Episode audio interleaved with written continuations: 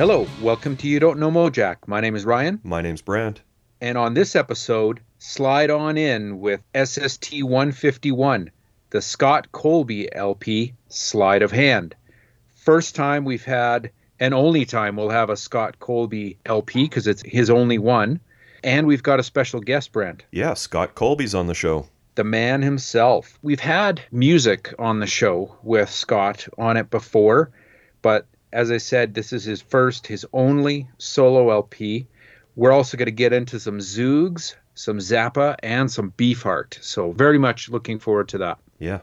Yeah, not only is this his only album on SST, it's his only album, period, in his career.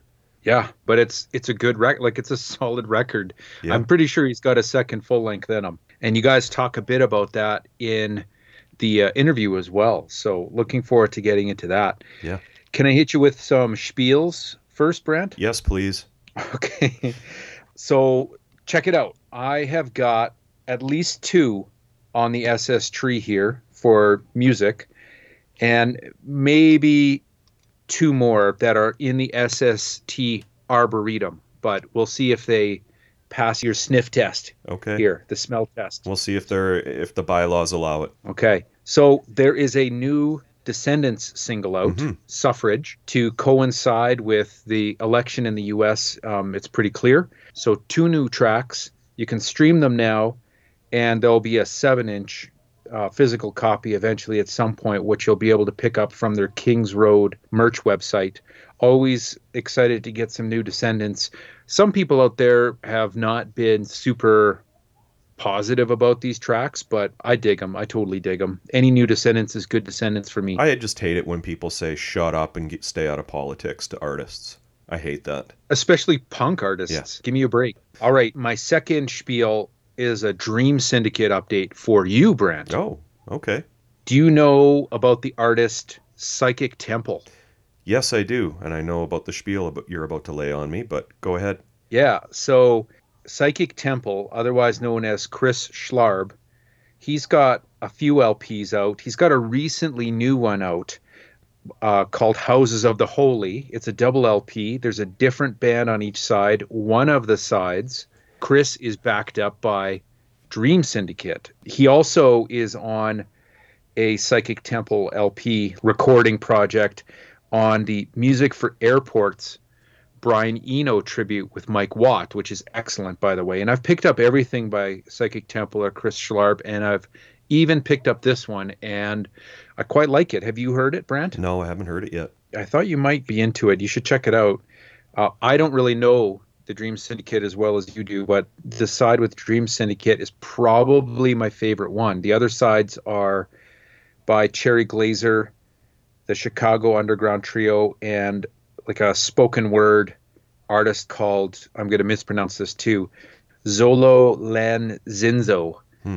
Something like that. There's a lot of X's in that name. So, anyways, Dream Syndicate update for you, Brent. Thanks. Yeah, I, it's on my to-do list to check that out for sure. Cool. All right. A bit of a math rock update, not on the SS tree, but I, I noticed uh, this came out and I'm pumped, and I thought others may be into it. That label, Computer Students Records, which put out the excellent new release by Biggin, Knife of Sin, in the last few years, has re released the Oxes self titled uh, CD from 2000. They've re released it. It's called The Fourth Wall. It's a double LP and it comes with the uh, the unreleased Peel sessions on one of the sides. And I think you would like Oxes, Brent. It's it's instrumental math rock, as they say. And there's a ton of different types of math rock, like from eight string guitar, ultra tapping math rock to just, you know, noisy different time signatures. These guys, I would say, are like a more of a Chicago-y, noise rocky sounding math rock um, with some good melodies and atmosphere. Kind of a more Chicago-y version of that Canadian band Weights and Measures, if you remember them. hmm So I check out Oxes. That's a recommend for you. And I have another recommend that I actually recommended a few weeks back, but I I really kind of glossed over it. But I've been really listening to it a lot, and I I'm interested to see what you think. It was when I was giving that Wishing Well Records spiel. I mentioned that band Grave Goods. I don't know if you remember that one. No, I don't. Yeah. See, it, it, it came and went really fast in my spiel, but I've just been really, really digging it. It's from 1992, Dutch East India, Tundra. Um, this is their full length that was not on Wishing Well, but it's called New Face Revealed. I, I'd be interested if you check that out to let me know. And again, that's that band that Colin Sears drummed on as well. But that lead singer, Paul Jenkins, man, I can't find anything else that he's been on. Uh, but it's it's just an awesome record. Grave Goods, New Face Revealed. You should check that out. I will. And then my final spiel, for sure on the tree, from in my for my money, is Scott Reynolds has got his LP coming out that he recorded with Bill Stevenson at the Blasting Room. It's called Chihuahua and Buffalo. It's a solo acoustic record. I think it's going to come out on CD first and then vinyl at a later date. But folks should check that out. Keep their eyes peeled for a new Scott Reynolds record. You know the guy can sing, and it's going to be uh, recorded well with Bill at the helm. And uh, people should check that out. Always pumped to get some more Scott Reynolds stuff. Right on. That's all I got, man. What do you got? I have Ryan some stuff that's coming out on the excellent Cherry Red Records label.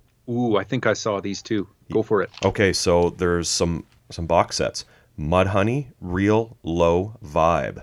It's the reprise recordings 1992 to 1998, so it's got Piece of Cake, My Brother the Cow, Tomorrow Hit Today, and a shit ton of B-sides and sampler tracks and a live recording from Seattle in 1993. I haven't taken the time to figure out whether I'm missing anything on it, but you know what happens if I'm missing one of those tracks. You are. Damn it. You're missing for sure. the Buzzcocks, Late for the Train, live and in session, 1989 to 2016. It's a six CD box set, five live shows, and 32 BBC tracks. 137 tracks total, all from the, the post Reformation era. Wow. Yeah.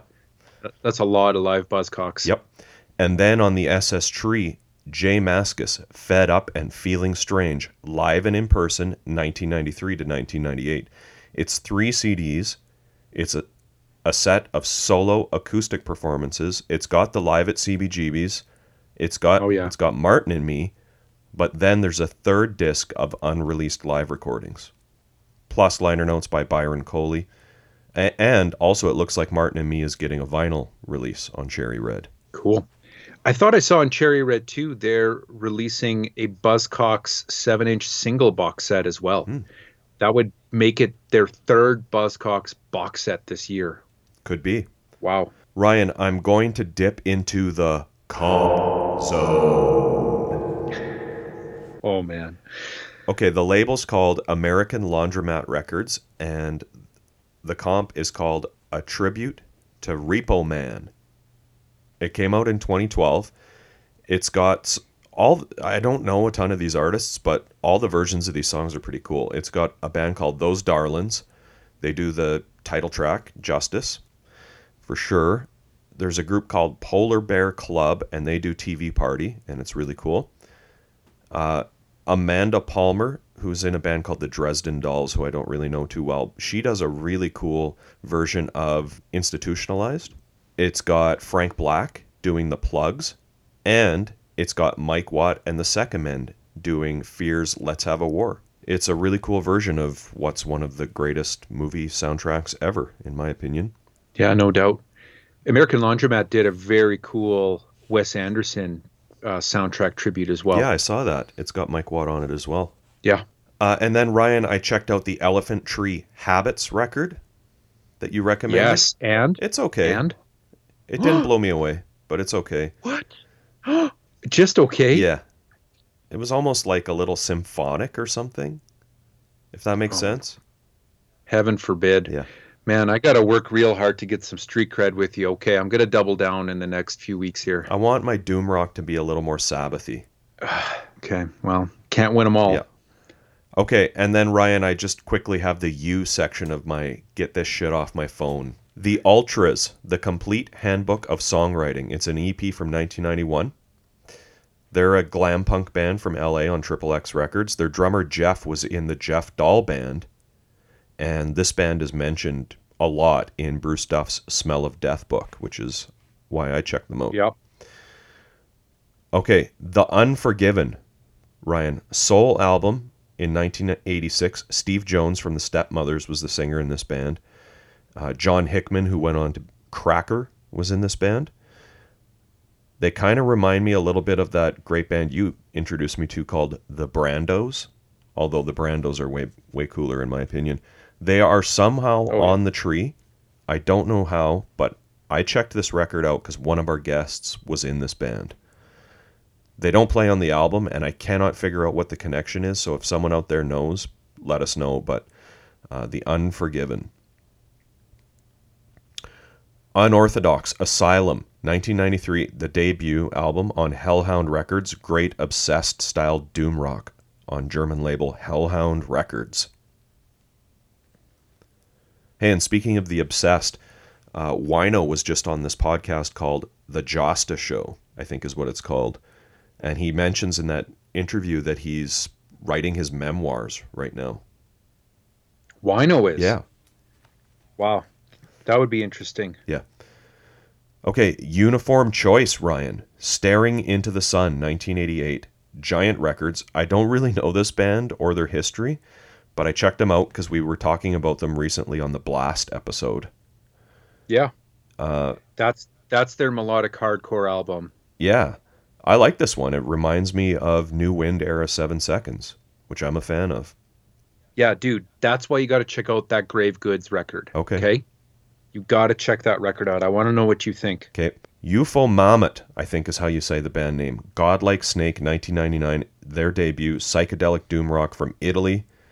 Uh, they're apparently on hi- hiatus right now following the departure of their drummer. Udo, Solid is the name of the record. This is the band Udo Dirkschneider formed after leaving Accept.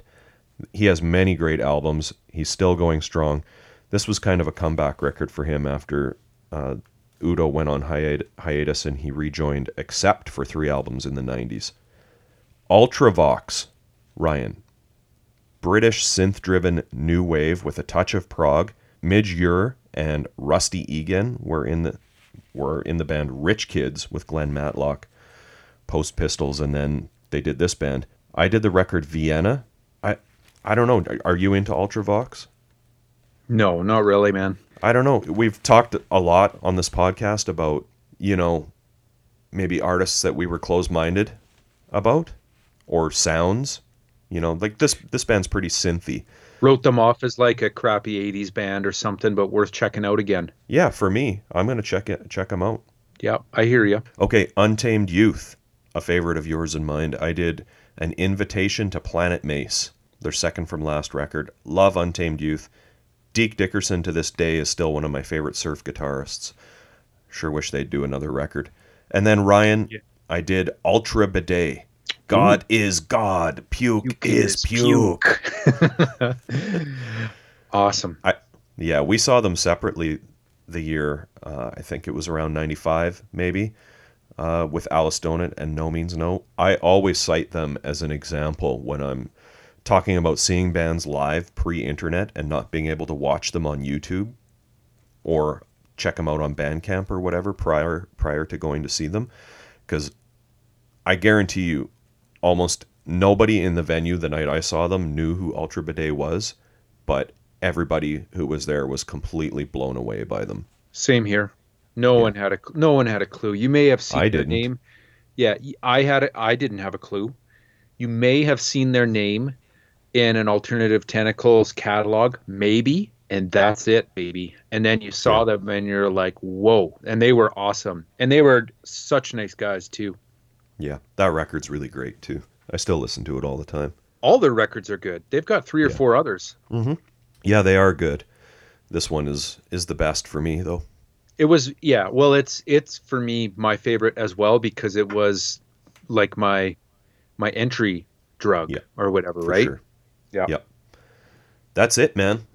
We're rounding the corner on getting this shit off my phone. Wow, man. Thought I was gonna catch hell for not having any U men unsane or like uh, I don't know unwound or something on my phone. You need, but you need to keep that on your phone. That's the that's so Oh. you, did, you did well. You did well, my okay. friend. yeah, keep that on your phone. All right. I'm actually like a little displeased that you're taking that Ultra Bidet off your phone, but I'm sure there's. Oh, it'll be ones. it'll be back. It'll Yeah. be back. I got you. It's all about the rotation, right? That's right. Yeah. All right. Should we get into some Scott D of Colby? Let's do it. History lesson, part one. So we've had Scott D of Colby on the show before musically on some Zoogz Rift recordings. Has he been on any Henry Kaiser recordings yet that we've covered? Actually, I have a little history lesson that I wrote up here uh, that I think I got everything that he's Okay. been on. Okay, I made a list too. I didn't have any Kaiser, but hit me with it. I'll double check. Okay. So Scott was born December 21st, 1953, in New York City. He's known for his slide guitar and dobro playing, primarily collaborating with Henry Kaiser and Zoogz Rift. Uh, in 1973, he joined the Dada rock band Zobus in New Jersey, just as they were getting started, and that, is, of course, is the band that was led by Zoogz Rift. According to Zoogz, uh, in his Clams in a Glass book, he was introduced to both Scott and Richie Haas by short lived Zobus sax player Philip Johnston, aka Smago. Henry Kaiser uh, has described Scott's unique style as kind of playing a reverse bar chord, which I Yep. think is a pretty good way of describing it. I agree. Yep, for sure. Uh, with Zobus, after years of trying to get a record deal, including uh, moving to New York City, on May 1st, 1977, the band moved to Los Angeles. You're going to hear more about this in the interview, but Zoogz also mentions in the book that after moving to LA, that Zobus sax player Mooch Urban and Scott had trouble getting along.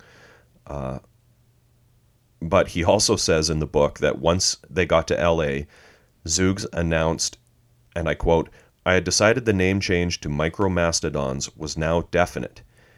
And in fact, the band would now be called Zoogz Rifts Micromastodons, and that I would now be making all decisions. Rich and Mooch didn't put up much resistance, but Scott was pissed off and refused to stand for it. He quit the band, and there were hard feelings between Scott and the three of us for years to come. After that, Scott began performing around LA in various bands, which you'll hear about in the interview.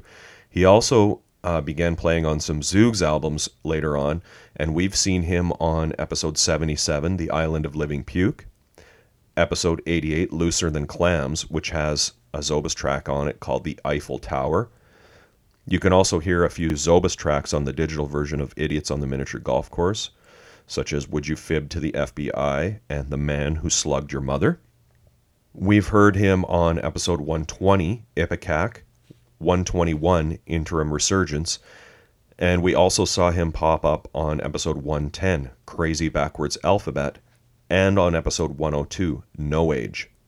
We'll also be seeing him on episode 237, Henry Kaiser's Alternate Versions record, and who knows where else he might pop up. I'm sure we'll see him again.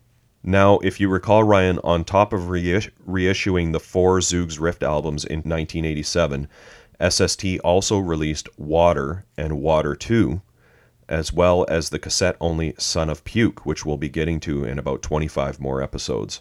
So, always worth a reminder that that's seven Zoogz albums in one year, and then eight if you count this, which he produced. He mentions the slide of hand record briefly in his book, saying only that he was disappointed with the end result, feeling that, quote, my hands were tied and that the LP didn't have the Zoogz Rift edge that it could have and should have had. And as you'll hear in the interview, they clashed over the role Zoogz should play as a producer. Yeah. It was recorded in July and August of 1987 at Mark Myler's Trigon Studios in Canoga Park, California. A number of guests appear on the record, which we'll talk about in the interview.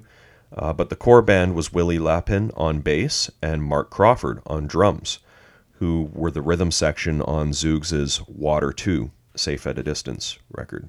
Should we throw it over to Scott D. of Colby? Sure, man.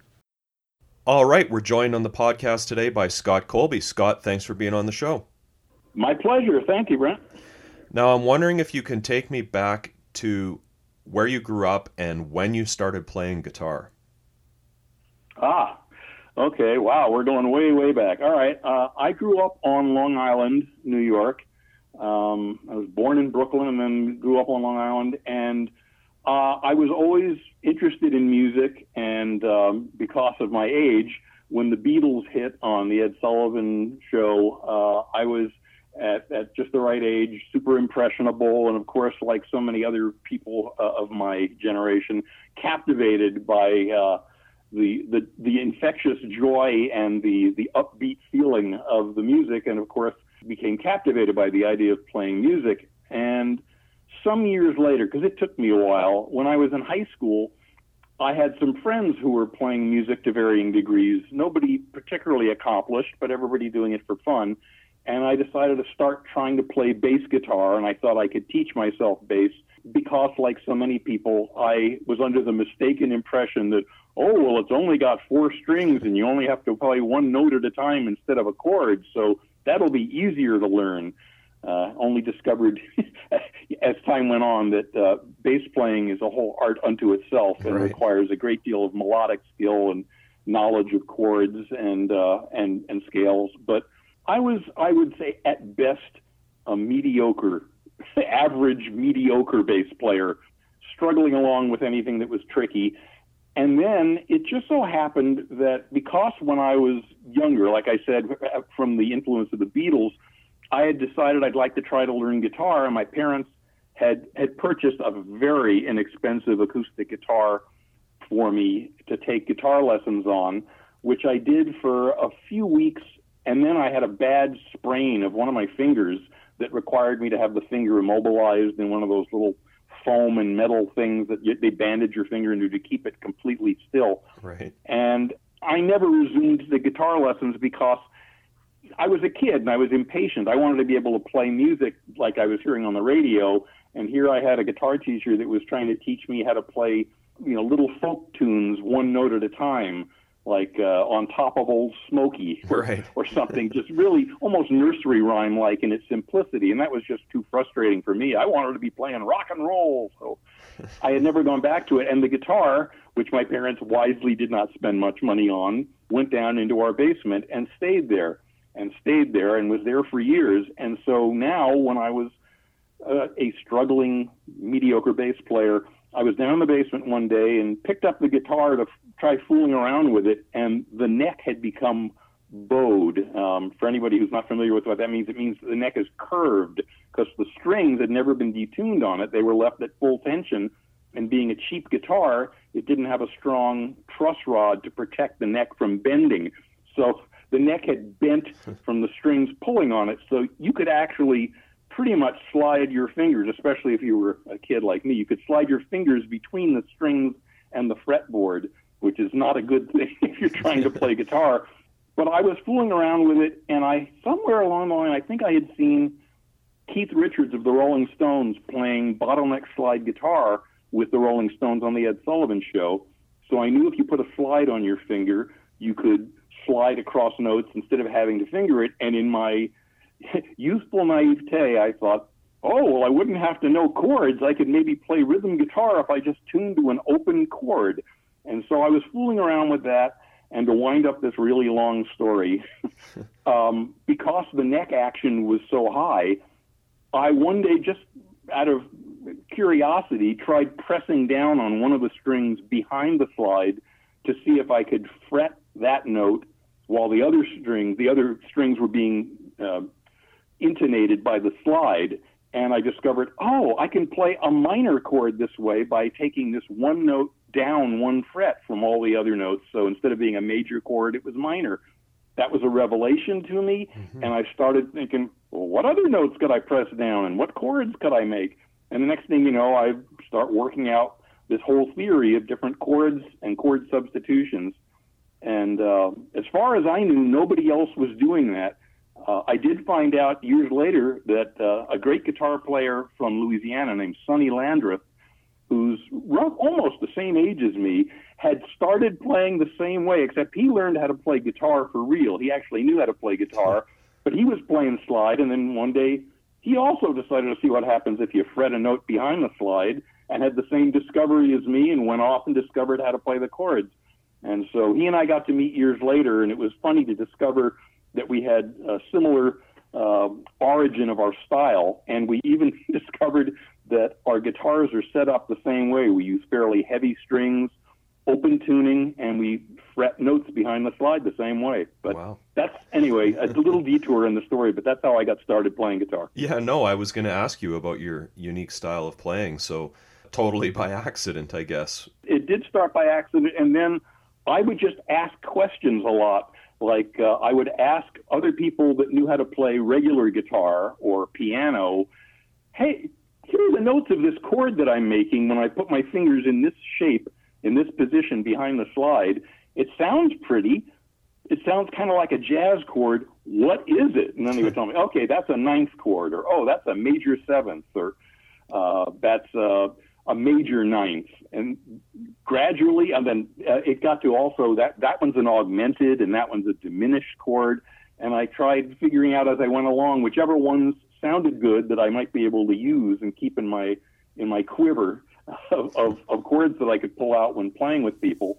Um, that's that's how it developed. It was really trial and error.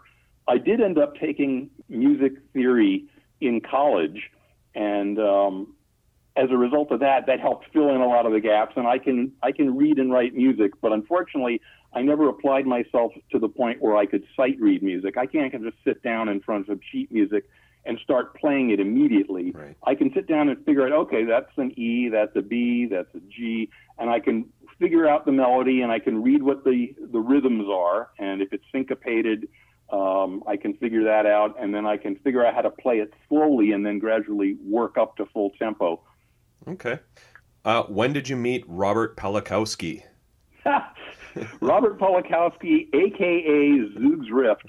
I was in college, and um, gosh, this would have probably been around 1972 or 1973, I guess. I was in college, and I was home on a break, and my sister, um, who was younger than me, had invited me to go to uh, a party. Um, I don't even remember what kind of a party, birthday or something else for one of her girlfriends. And I was home with nothing to do, and I was kind of bored. And I thought, okay, sure, I'll go along. And I went. And while I was there, I struck up a conversation with a guy who was there who turned out to be a musician also. He played saxophone and piano, and his name was Philip Johnston. And we stayed in, in touch a little bit. Uh, but we didn't really correspond much, and and we had just sort of exchanged a couple of messages, like, "Oh yeah, it's cool that we each like in- interesting music, like atypical music, Frank Zappa and Captain Beefheart and other things like that." But then we didn't stay in touch much. I went back to college in New Jersey, and then one day I got a call from him saying that he was playing in a band with a guy named Robert Polakowski. The band was called Zobus and they were about to lose their guitar player and he recommended that they check me out. And so that's how i got in touch uh, in the first place with, with that band and became friends with robert polakowski uh, who would later change his name to zoogz rift. And i joined the band zobus. We were a good fit. And the core of the band because the personnel kept changing but the core of the band was zoogz rift on lead vocals and occasional synthesizer, and every now and then some guitar. He started playing a lot more guitar much later. Right. And another guy named Richie Haas, who played vibes and marimba and drum kit and assorted percussion, including brake drums, which were literally the metal brake drums that you could put into cars. And uh, if you got them in different sizes, they had approximate pitches. And if you hit them with a hard mallet, they had a very satisfying clang. and then we had various bass players and drummers, um, and occasionally a sax player. And the band went on for a while, and then eventually decided we're not going to get anywhere here in, in New Jersey and New York. We got to play at a few clubs, but we should probably move out to L.A. I took a lot of convincing. I was really hesitant to do so, but they finally convinced me, and we moved out to L.A and then unfortunately kind of had a falling out after we were trying to live together and discovered that we weren't really good roommates. Uh, before we get to your move to LA with Zoogz, uh, I'm wondering Sure. if you can tell me about the Delaware Valley Festival of the avant garde in 1974. Ah, yes. um, that was one of the gigs. Zoogz was very big on, you know, keeping his eye out for opportunities where we could play because we were uh, playing very unusual music that was influenced by, again, Frank Zappa, Captain Beefheart, um, the Fugs, the Bonzo Dog Band, but also influenced by the Three Stooges, professional wrestling, and, and any number of other odd stuff because Zoogz was a Dadaist and uh, a, a big fan of the Dada art movement.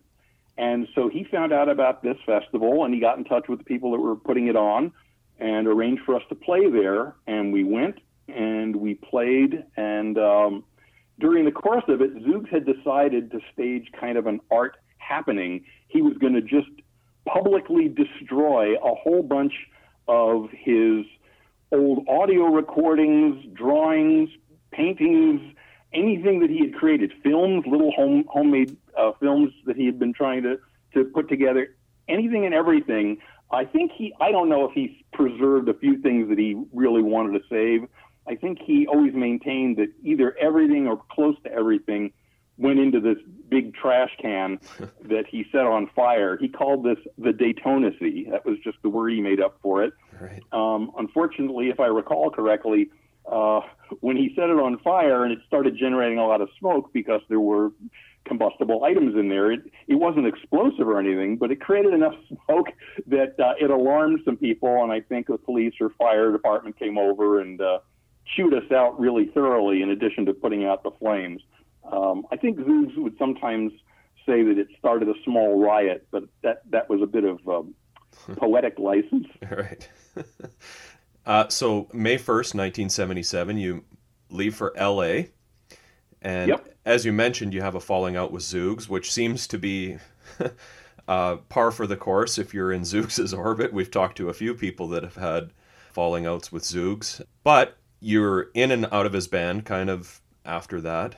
Um, you play on some of his records. the, best thing I, I, I, I should point out that Zoogz and I liked each other. We, we liked each other and we were good friends. It's just that at times we could each rub each other the wrong way.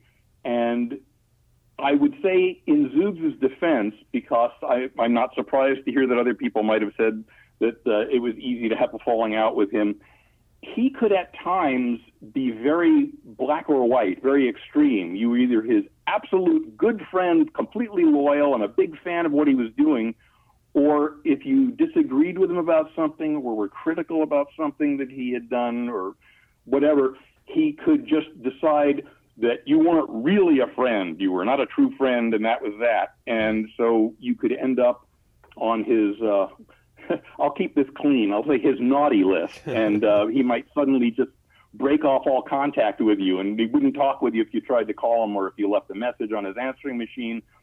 What happened with us was really when we first moved out here, it was Zoogz and Richie Hass and a sax player named Bill Mooch Urban. Right. Um, and the four of us were living in a two bedroom apartment. We were sharing a two bedroom apartment.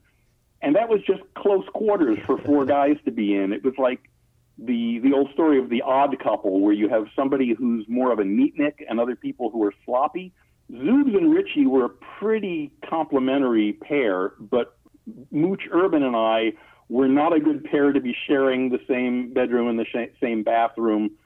And so it got to the point where they decided that the four of us couldn't all live together. It was just not working. And they decided, without telling me, that they were going to find an apartment where, or, a, or a, a small house they could rent where the three of them were going to go. And I think they basically drew straws, and Richie Hass ended up being the unfortunate person who got the short straw and was tasked with telling me. And I guess maybe diplomacy wasn't his strong suit in this instance anyway, because the way he presented it to me was basically, yeah, we're we're all not getting along with the four of us living here, so the three of us have decided we're going to rent a house. Where are you going to live? it, it, it may not have been quite that bad the way he put it, but that's how it came across. Where Right. I just felt stunned because we didn't know anyone in Los Angeles except Zoogz' half brother, who was already living out here, who had found the apartment for us to rent. So here I was. I didn't have a job yet, and I didn't have any friends or social network, no relatives. and suddenly I was being told uh, I had to go find a place to live on my own, and I I guess I uh, I had my feelings hurt and I felt disrespected and that it was very inconsiderate of them. So I just you know went off and found an apartment in a hurry and kind of washed my hands of them and didn't want anything more to do with them. But I I can't even remember who who had whose phone number and how we got back in touch. But after a while, we kind of mended fences, and they uh, acknowledged that the way they had handled telling me that I needed to go find an apartment on my own was not very, very, very considerate. Okay. And we managed to mend fences enough that we were able to start occasionally socializing, and I would go check out what they were doing with new people coming into their band. And then as time went on, I occasionally would would do some recording with them and other times uh, we would not be in touch that often. It was an on again, off again thing. Right. So tell me about what you did next musically. Was it the band Little Triggers?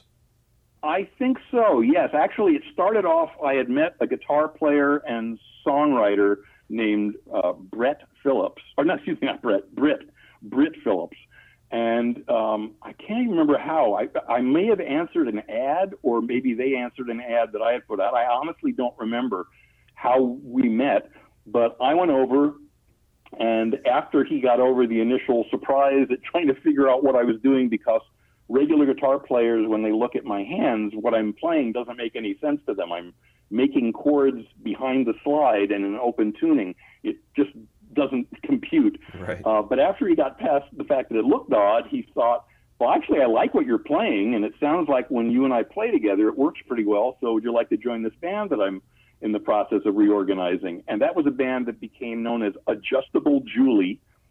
And I think it was in the course of being in the band Adjustable Julie that we ended up uh, going through different bass players and drummers and uh, occasionally a lead singer. And we ended up deciding to audition bass players. And as a result of auditioning bass players for that band, that's how we met Willie Lappin. And Willie Lappin had been playing in uh, some other bands here in LA. He'd been active for a long time. I think he was a native Angelino.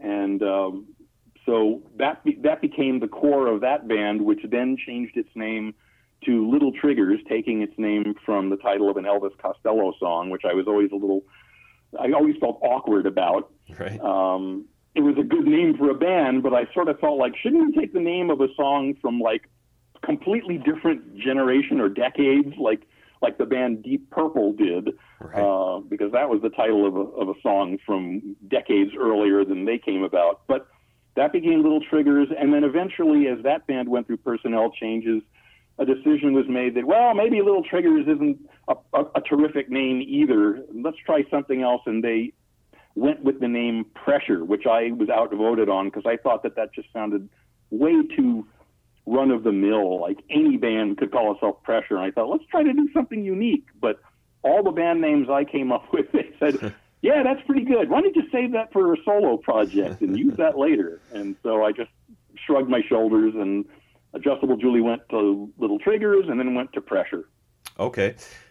Now, did any of these bands record anything and release anything?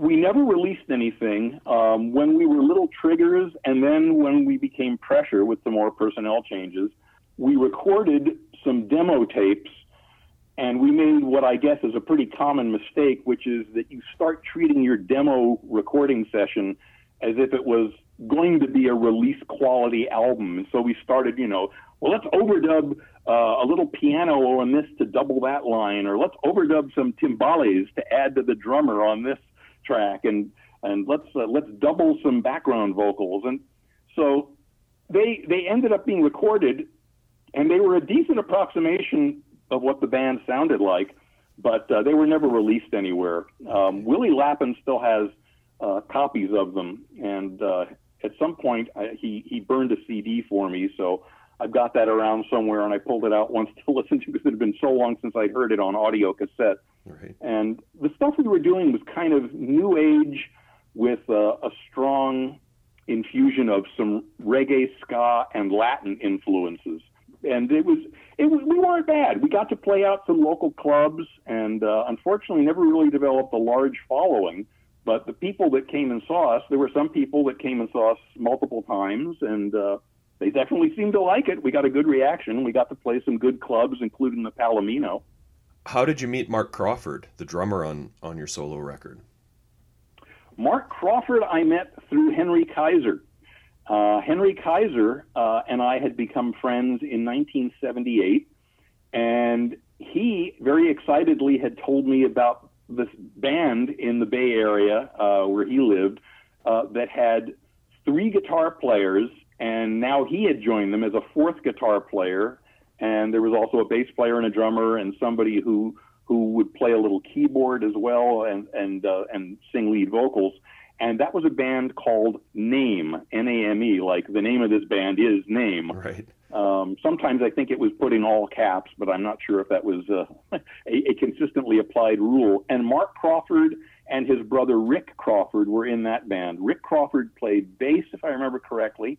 Uh, although he may have played guitar, but I think he, I think it was bass. And Mark Crawford was the drummer. And I thought the band was terrific. Henry sent me uh, some some demos and some sort of almost bootleg quality live recordings that they had captured, which ended up eventually being cleaned up and released um, in kind of an independent release way, was privately pressed, very limited pressing. Right. Um, and they also had done an EP the same way, except the EP was done in a professional recording studio. And the drummer, uh, in particular, I was very impressed with Mark Crawford. And I found out that he had taken drum lessons at a certain point from Narada Michael Walden, who was well known at the time primarily for being a, a fusion and jazz rock drummer who had worked with uh, the second lineup of uh, John McLaughlin's Mahavishnu Orchestra after the original lineup kind of imploded. Right. And um, Narada Michael Walden, of course, went on to do a whole bunch more R&B stuff and be involved as a producer as well. I believe he also recorded with Jeff Beck.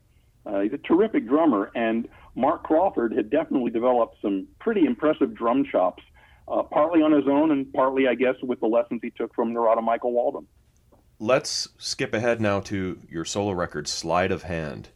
Do you have any Yeah. idea how it came to be that this record was released on SST? Yes, it just so happened that Zoogz Rift, who I was again friendly with at this time, and Henry Kaiser, who I had become very good friends with, were both uh, had both um, made arrangements, or I don't know if it would really be considered signing a record contract, but they had made arrangements with SST to um, produce, publish, distribute their albums at that time. This was in the uh, mid and late 80s. And I don't remember which of them had the idea first, but once one of them had the idea, the other one went with it as well. They approached SST and they each independently said, Hey, there's this guy that's a friend of ours who's a really good slide guitar player, and you guys should do a solo album with him. And I guess it was just the two of them must have said enough positive and enthusiastic things uh, to SST that SST decided to take a, ch- uh, take a chance and they offered me the opportunity to record a solo album. There was, you know, no discussion yet of whether anything else would follow. Unfortunately for me, they decided that they were only going to risk a, a very small amount of money as a recording budget. I believe they gave me the princely sum of $1,500 to record the entire album. Um, nowadays, with people doing a lot of home recording, I don't know whether that is easy to put in perspective, but at the time, it was pretty common for people to spend twenty, thirty, fifty thousand dollars um, recording an album because they would go into a recording studio and uh, they would have to pay for rehearsal time first. And here, I wanted to do an album. I knew it was going to be all instrumental, and I knew I wanted to have some actual horn players on it. That was a big influence of Frank Zappa's original Mothers of Invention. I really loved the sound of sax and trombone in particular. Right. And I knew there were at least two, and then it turned out three songs where I wanted real horns on it. So Zoogz said, Hey, my friend Mark Mylar has a studio in his house.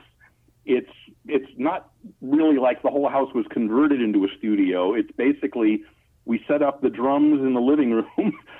we put the bass guitar uh, amp down the hall, and we put the guitar amp uh, in one of the bedrooms and close the door to try to get separation. And then we set up microphones. And then in the other bedroom is where Mark Mylar sits with his recording console. So it was done very much on the cheap um, because I wanted to have actual horn players, and that meant that they would need uh, to be able to read my horn charts that I was writing. I ended up dipping into my very limited savings uh, and got out of. it. I think I spent seven hundred dollars of my own money so that I could be able to pay the horn players, and of course Willie Lappin, uh, who was playing bass on everything, and Mark Crawford, who was drumming on all but uh, one of the tracks with drums. And then I wanted to be able to pay not only the horn players but also John French, who is also known as Drumbo from his many years playing with Captain Beefheart and the Magic Band. I had I had become friends with John as well through meeting him um, in a side project that Henry did, a concert at UCLA with two members of a British band called Henry Cow, Fred Frith and Chris Cutler, and Henry Kaiser and John French. And at it, at that concert, I had met John French, and we hit it off.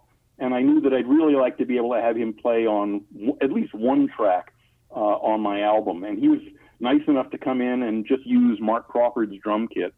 And he had one rehearsal to, to learn it, whereas the, uh, the the core rhythm section, which was Willie Lappin on bass and Mark Crawford on drums and I on guitar, would set up in Zoogz Rift's um, condominium apartment, and we, would turn down low and put uh, I don't know if it was towels or pieces of cloth or T-shirts or whatever on the drums, so that we wouldn't make too much noise and annoy Zoogz' neighbors. And we rehearsed the material there, so they got to have. I think we had a good week of rehearsal, but John French only got to have one rehearsal that we did at a local rehearsal studio that I paid for. Uh, and then the horn players basically had to just come in and read the charts, read through them, do a quick run through to make sure that the, they were playing the parts correctly. And you know, if I had to tweak what I had written on the on the horn charts, or if they were reading a part wrong or something, we had a chance to to catch it. But I believe we did all the horns it, it, on one day, if my memory is correct. They all came in, and we just had to do them all one after the other. I'm going to ask you some more about those uh, horn players in a minute here when we go through the tracks. But you had all these songs written then, like I'm assuming. Were you was the plan leading up to this to do a solo record? Is that something that you were thinking you wanted to do? Pri- you it know, was never long in the planning at all. I was primarily somebody who saw myself as a member of a band. I liked the dynamic and the social interaction and camaraderie of being in a band with people who you are friends with and have a lot of intersecting and similar musical tastes and you enjoy each other's company. I had not really been envisioning myself as a solo artist, but once uh, the idea came up and Zoogz and Henry were both so enthusiastic and encouraging me to do it, I said, well, sure. And it had just so happened that in the course of being friends with Henry on a visit that I had made up to where he lived in the Berkeley, Oakland area a few years earlier, I had recorded uh, a couple of things with him that he set up um, in his little home recording studio to just create with a he was using what's called a Linn L I N N Linn drum machine that he had gotten, and he would program some fairly simple beats, and I would lay down like a rhythm guitar and then overdub uh, a melody or lead guitar, and I had recorded slide of hand that way, and uh, a good talking to that way both of which I made up on the spot because he said, Come on, we should make a demo recording of you so that you have something to give people when you're auditioning for a band so they can hear what you can do. And so I had just made up slide of hand on the spur of the moment.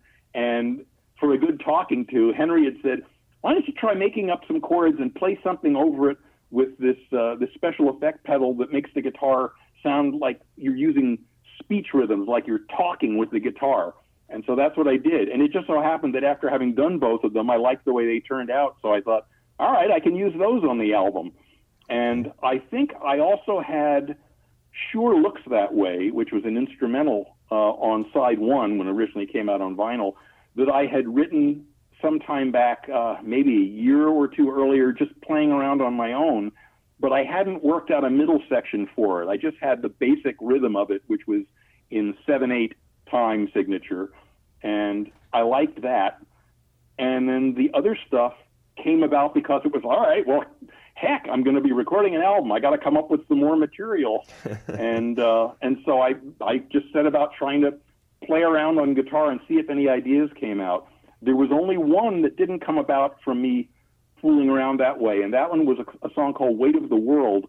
I I had a day job at the time, and I used to walk to a nearby restaurant for lunch, and on my way back to my job from lunch, I just started humming a melody idea, and then I could imagine in my head what a good harmony line for that would be, and I got really enthused, and I thought, this is kind of an interesting chord progression.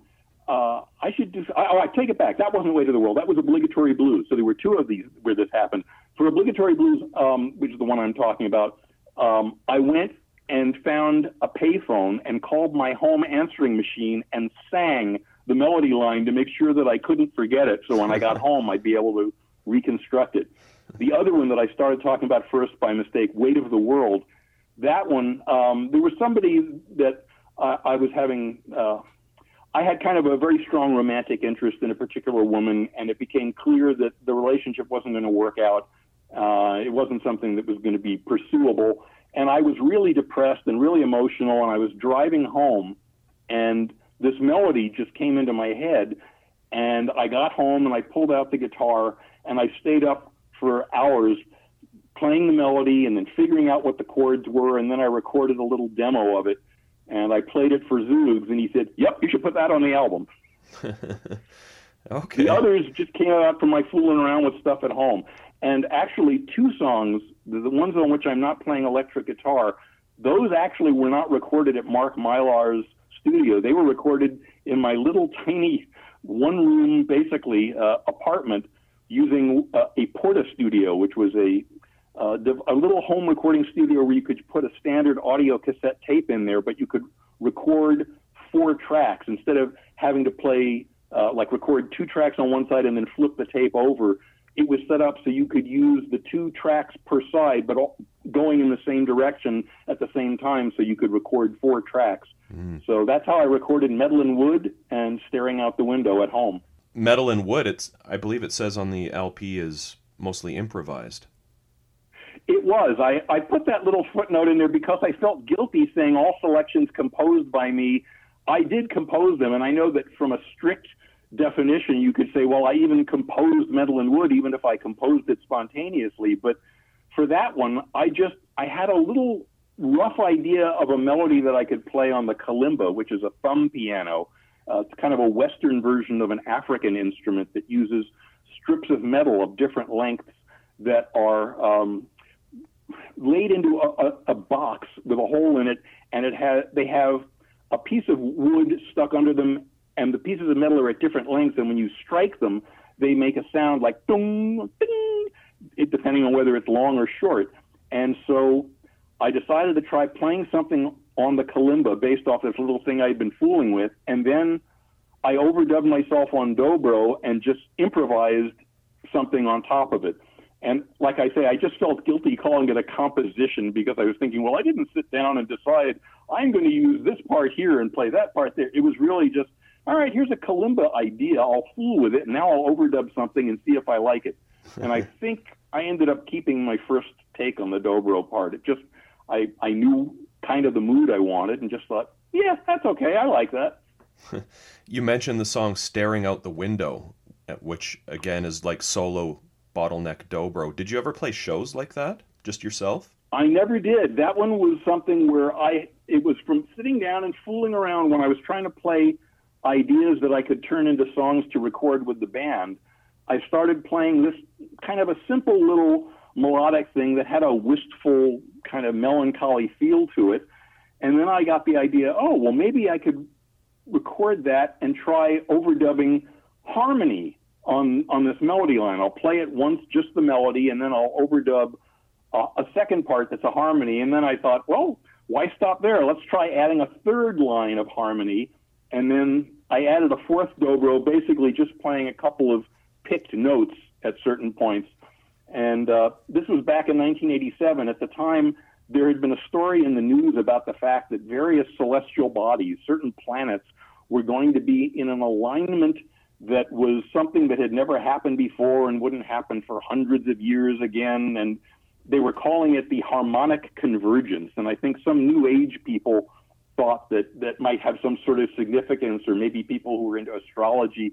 It, it just seemed to be the kind of thing that that was getting a lot of buzz at the time. And so when I was trying to add, you know, silly little smartass or um, play on words, pun kind of uh, liner notes, I just decided for that one to say it was instead of four dobro- dobros playing in harmony, I wrote four dobros in harmonic convergence. but now, of course, it's it's so long ago, I don't even know if anybody remembers the harmonic convergence, so it's a dated reference. Let's talk about some of these other players. Jim German on tenor sax. I honestly can't tell you a lot about most of the uh, horn players. I can only tell you about two of them. There was Bruce Fowler, whose trombone playing I knew about from his work with Frank Zappa and then with uh, Captain Beefheart's Magic Band when he um, put an album out called uh, Shiny Beast, Bat Chain Puller. And uh, Bruce Fowler was playing with him and then also played with him on Doc at the Radar Station. I had met Bruce very casually by going to some local concerts here that were put on by some jazz rock guys, and I knew the names of some of the people involved. And so they wouldn't be the names that would draw huge crowds, but for people that were aware of them and of who they had played with, you would go and check them out. And the other reason that I knew him a little bit is I had become friends with Ruth Underwood and Ian Underwood, both of whom had played with Frank Zappa. Right. And um, I knew that they were friends with Bruce, and I got in touch with Bruce through, I think, Ruth and Ian, and told him I was going to be recording this album and asked whether he'd be willing to play as part of a horn ensemble on one track. And, you know, it's kind of an incentive. I was saying I was going to be able, was not going to be able to pay him a lot, but he could also take a solo if he'd be willing. Uh, you know, as long as he was coming out, if he wanted to have a little fun instead of just reading my chart and he agreed to do that. And then the other horn player I can tell you about is Toby Holmes. Toby was somebody that I got to meet because I went and saw a concert by a bunch of people at Cal Arts. And these guys that were doing this concert were, were doing arrangements of some tunes by Captain Beefheart. And I had read somewhere a listing that this concert was going to take place. And being a fan of Beefheart, I naturally was very curious to go check it out. And I did. I went and saw them. And then after they played these Captain Beefheart tunes that they had arranged, there was also a band that some of them were in together whose name I can't remember now. And that band also played some material, which I enjoyed. And so I had gone up afterwards and introduced myself to a couple of the members of the band. And one of them was Toby Holmes, who played trombone. And we exchanged contact information. And when I was going to be recording this album and knew that I wanted to have real horns other than asking Bruce Fowler. I was thinking, do I know any other horn players? And I thought, well, I could call that guy Toby Holmes, and it's kind of a long shot because we barely knew each other. It was just from that one meeting. But I told him what I was thinking of doing, and I said, do you think you could find me someone that can play baritone sax and someone that can play alto and tenor sax? And uh, when I told him that Bruce Fowler was going to also play trombone on one of the tracks, he was very enthused because he was also a fan of Bruce Fowler. And both Bruce and Toby were nice enough. When I had written out my horn charts, I drove to each of their homes separately and I said, okay, here's the horn charts that I've written out for these three songs, and here's my guitar so I can play the chords. Do you want to check and just make sure I haven't made any errors, not only in the rhythmic notation, but I was really concerned about making sure that I didn't write a horn part that might go above or below the actual range of the instrument. Right. Because this was definitely a stretch for me. My knowledge of music theory did not include knowing for certain how high a note you could play on each horn and how low a note.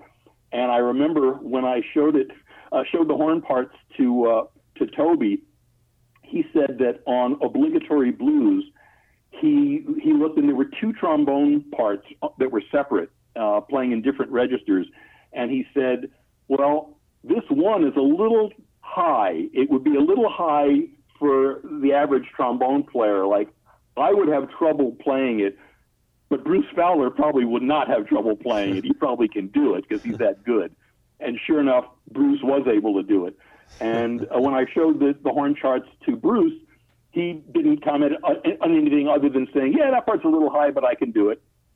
and they each made sure that my horn parts were written correctly because we were going to be operating on really limited time because I was able to pay people so little, and we only had a few days to record the whole album. Uh, because of course we were paying Mark Mylar, whose recording situation it was in his house. So I wanted to make sure beforehand that okay, are these charts written properly so that the other horn players are going to come in without ever having seen or heard the music before. They can look at the charts, try a single run through, and then do it. And they checked them and said, "Yep, they're good." Jesse Ed Davis, tell me about him. Uh, now Jesse Ed, that brings up lots of memories. I was a huge fan of Jesse Ed Davis from his playing with uh, bluesman Taj Mahal. I should I shouldn't limit him to being bluesman. Taj Mahal became kind of a world music guy. He's played all sorts of stuff. He he dabbled in uh, in reggae and uh, a- African and Afro Caribbean sounds, and then he relocated to Hawaii and does stuff that also has Pacific Islands influence. But Taj Mahal's first three albums on Columbia Records had Jesse Ed Davis playing lead guitar and occasionally piano. And I just loved his playing. It was kind of rock, but also with a country feel, and yet also with kind of like a jazzy tone and sense of melody. And I just, luckily enough, I was living in the San Fernando Valley down the street from a terrific little place called Bebop Records and Fine Art, which was a small little hole in the wall place it was a record store, but they also sold art. They they had uh, various artists' work that they would feature on the wall, so it was like a little art gallery, and they would hold concerts there because the two owners were really into promoting the arts.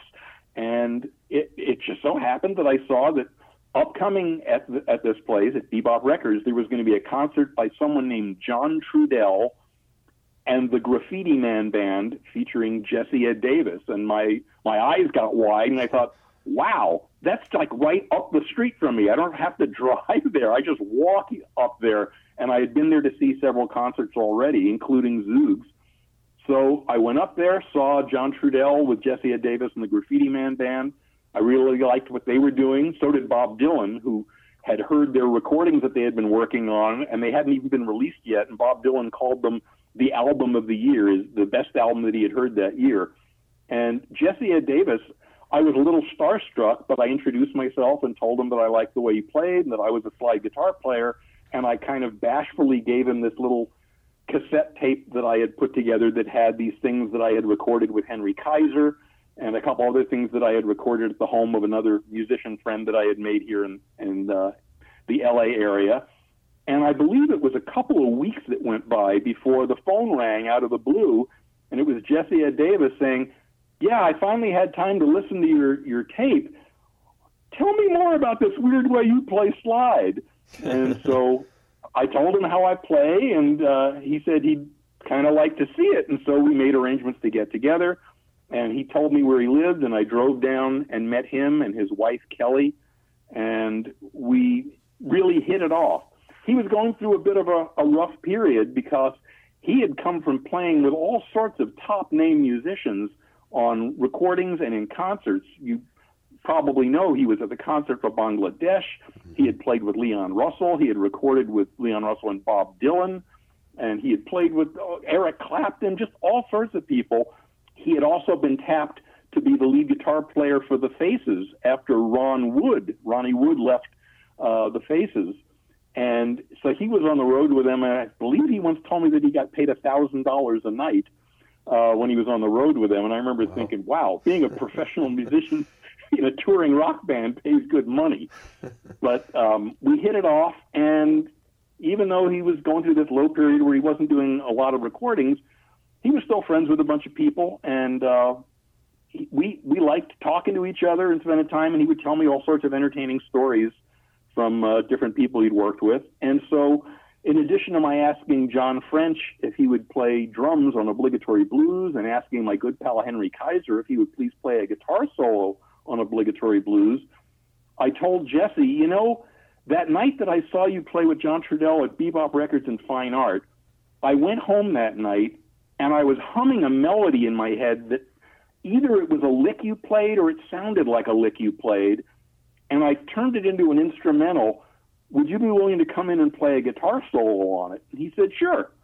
So he came in and did it. And again, I had to pay him and the horn players, everybody. I had to pay them just pennies. It was it was so little money that I was paying everybody. Unfortunately, because I just didn't have a big recording budget and I didn't have enough in savings that I could afford to pay them what I really wanted to because they deserved a lot Right. for playing this material. It wasn't all easy like a blues progression or something. It was they had different chord progressions or sometimes time signature changes.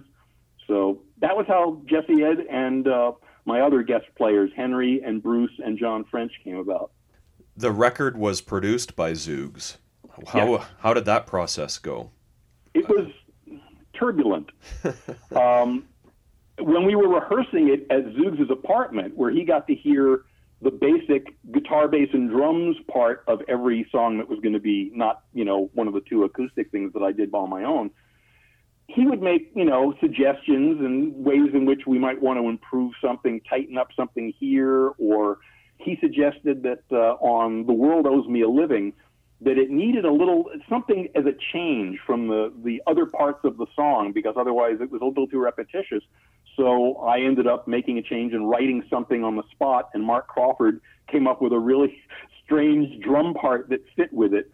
But when we got after that and went into you know the rehearsal studio for the one day that we were there, he was there and he, was able to listen to everything and make comments and tell us if we should try something a, another time because it didn't seem quite tight enough or if it didn't sound like somebody had their part down right. When we actually got to Mark Mylar's house, Zoogz had already recorded albums there, and he had a certain way of working with Mark Mylar, which was invaluable. They already knew what they could do with the, in some ways, limited facilities. And I mean, no insult to Mark Mylar. He got a lot out of what his equipment was, but it was not a full fledged recording studio with all the outboard gear that you would have someplace.